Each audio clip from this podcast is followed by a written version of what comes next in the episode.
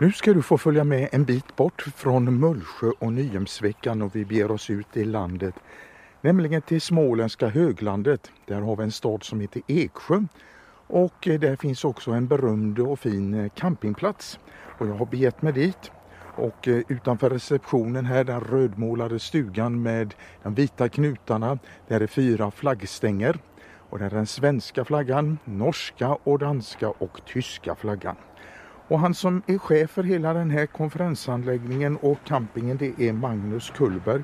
Och Magnus, vad är det du håller på med nu? Det är alltid full fart på dina ben.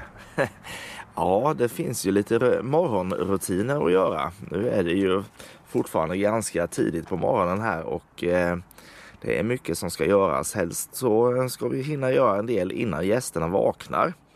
Som att eh, kolla över området så att eh, det ser fint ut. Mm och städa våra serviceanläggningar och förbereda restaurangen och så vidare. Det ligger väldigt vackert den här campingen vid Husnäsen, sjön här nere man ser mellan ekarna och grönskan här nu och det är en härlig badplats också. Ja så är det ju. Det här är ju egentligen platsen där eh, Eksjö fått sitt namn ifrån, alltså Eksjö, ekarna vid sjön och här finns det ju då planterade ekar från flera hundra år tillbaka som har gett eh, Eksjö dess namn. Du Magnus, i år fyller ni 40 år campingen och vi får gratulera från Radio Nyhem här. Det är ju fantastiskt. Vad är det som har gjort att campingen har blivit så många år? Tack så mycket för det. Eh, ja, det är ju så här att jag har ju inte varit med i 40 år. Det är jag alldeles för ung för. Men eh, jag tror det är så här att det startade ju så att säga Eh, Eh, utifrån eh, en tanke att man ville sprida evangelium mer än att man ville driva en anläggning. Och jag tror att samma motivation finns ju kvar fortfarande så här 40 år efter att, att det här handlar inte egentligen om att, att driva någonting kommersiellt så att säga eller att, att någon ska göra någon profit på någonting utan det här handlar om att få ut evangeliet till eh, normalsvensson som är ute på, på semester. Och då menar vi ju normalsvenssor även ifrån andra länder i Europa som kommer hit. Mm. Hur många platser finns det här? Alltså, jag tänker då campingplatser. Ja, vi är en ganska liten camping egentligen. Vi har ju bara 115 platser här. Men eh, de är väldigt, eh, vad ska man säga, väl uthyrda under sommarmånaderna. Eh, sen har vi rum och stuga här också. Och det gör att vi kan hålla öppet året runt så att säga och ha gäster här nästan varje dag året runt. Nu när ni fyller 40 år den här sommaren Magnus, betyder det att det blir någon väldigt stor 40-årstårta också och väldigt kalas? vi har sagt att vi är så tacksamma för att det har kunnat drivas i eh, ideell regi under 40 år. Så att vi eh, tänker att vi går omkring och är Eh, glada för det. Det får vara presenten så att säga och eh, vi kommer göra någonting som, som gästerna kommer märka också här under sommaren. Men eh, framförallt så, så ser vi nog en väldig tacksamhet till Gud framförallt att han har hållit sitt beskydd över campingen under den här tiden. Då. Mm.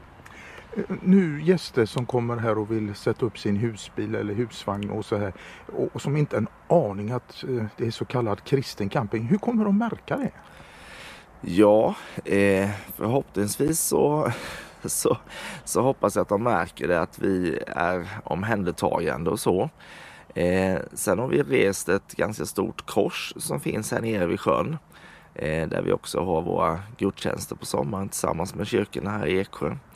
Eh, vi har eh, campingpastorer som är här en vecka var och har morgon och kvällsandakt. Vi har eh, kristna artister som kommer hit och sjunger. Vi har eh, barnmatinéer för alla barn eh, med ett tydligt budskap i så att säga. Eh, och det här tillsammans får väl göra att vi hoppas att alla som kommer hit märker att det inte är en vanlig camping. Du har berättat en del om historien bakom hur det har kommit till den här campingen. Men det är också en, kan man säga, en stor arbetsplats ändå här för ett 40-tal ungdomar som jobbar här på sommaren.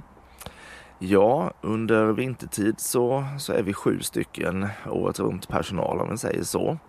Och sen när, eh, när skolan slutar så anställer vi nästan 40 stycken till då, främst eh, gymnasie högskoleelever och även lite högstadieelever här som, som hjälper oss under sommarmånaderna då. Så det är väldigt stor skillnad på vinter och sommar här. Mm. Och det blir ett sätt för de här ungdomarna att eh, träna sina vingar om man får säga så, komma ut och jobba. För många så är det ju den första riktiga arbetsplatsen. Eh, och det märker vi också att eh, man kanske alla har inte eh, det i sig så att säga. Och det är tidiga månader för många. Eh, så det är mycket nytt att, att lära sig. Men vi ser ju också att de som har varit här en säsong har ju, har ju vuxit väldigt mycket i sitt ansvarstagande och, och man har vant sig och, och liksom umgås med, med gästerna och, och vara trevliga mot dem och så här. Så att eh, det är jättekul att se att, att de som kommer hit också får växa. Mm. Ja, där vi är nu, så lite längre ner på gatan eller huvudgatan här i campingen så har vi det berömda tåget. Fast det finns ingen räls men det går på gummihjul och med tre vagnar. Och berätta, vad, är det som händer med det här tåget? Ja, det här var ju en idé som vi fick då. Det var en annan camping som hade, hade köpt in eh, grunden till det här tåget kan man säga. Det var ju en, eh, en sån här som går med postsäckar, eh, ett sånt litet perrongtåg som hade funnits i Nässjö och en annan camping hade köpt det och inte gjort så mycket med det. Sen var det en av våra ideella eldsjälar som tyvärr inte finns med oss längre som eh, byggde om hela tåget och gjorde det lite 1890-talsstuk på lok och, och vagnar här. Och sen så har vi kört eh, och guidat eh, turister och lokalbor här sedan 1997 faktiskt med detta och ja, det är väldigt uppskattat. Och då kör ni in en tur i gamla stadsdelen Eksjö här? Vi kör både den eh, södra och den norra delen. Eh, vi passerar ju torget däremellan och sen så kör vi en tur eh, upp till det gamla nedlagda regementet I12 och berättar dess historia också och sen så tillbaka till campingen. Så det är en tur på ungefär 20 till 25 minuter. Mm. Och den kör vi ju varje dag under juli månad. Tre turer om dagen. Så eh, ja, det är uppskattat. Mm. Men då måste man boka biljett före för det, det, det, jag förstår det är många som vill åka med. Vi har ett begränsat antal platser, så är det. Och eh, man köper en biljett i receptionen innan så att man vet att man kommer med den turen som man vill. Mm.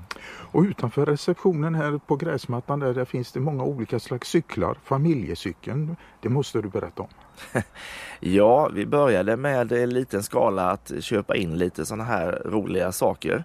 Främst för barnen och sen så har det, har det vuxit så att nu har vi trampbilar både för eh, de allra yngsta eh, och även trampbilar för eh, liksom vuxna människor och vi har en familjecykel då där man kan sitta fyra i och, och trampa in till, till stan om man vill eller trampa runt sjön här eller var man nu vill åka någonstans. Mm. Eh, du, det finns ju fler typ sådana här kristna campingar. Vet du hur många det finns och har ni något nätverk tillsammans? Jag kan inte säga i antal tyvärr. Eh, det är jag för dåligt påläst på men däremot så träffas ju alla som eh, har velat gå med i en organisation som heter Kristna Gårdar och Hotell, förkortas KGH. Och vi ger ju ut en liten skrift vartannat år där alla anläggningar som vill eh, vara med då i den här eh, presenteras var de ligger i landet någonstans och eh, det finns ju även en hemsida kopplad till det här.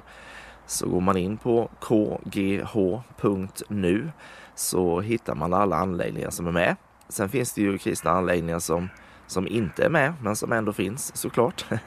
Så eh, vi är väl eh, vi är ju i alla fall runt 70-80 stycken anläggningar som presenteras i den här senaste fonden. Och Magnus, att få vara en spindel i näten om man säger så här, du håller mycket trådar och, och många bollar i luften samtidigt.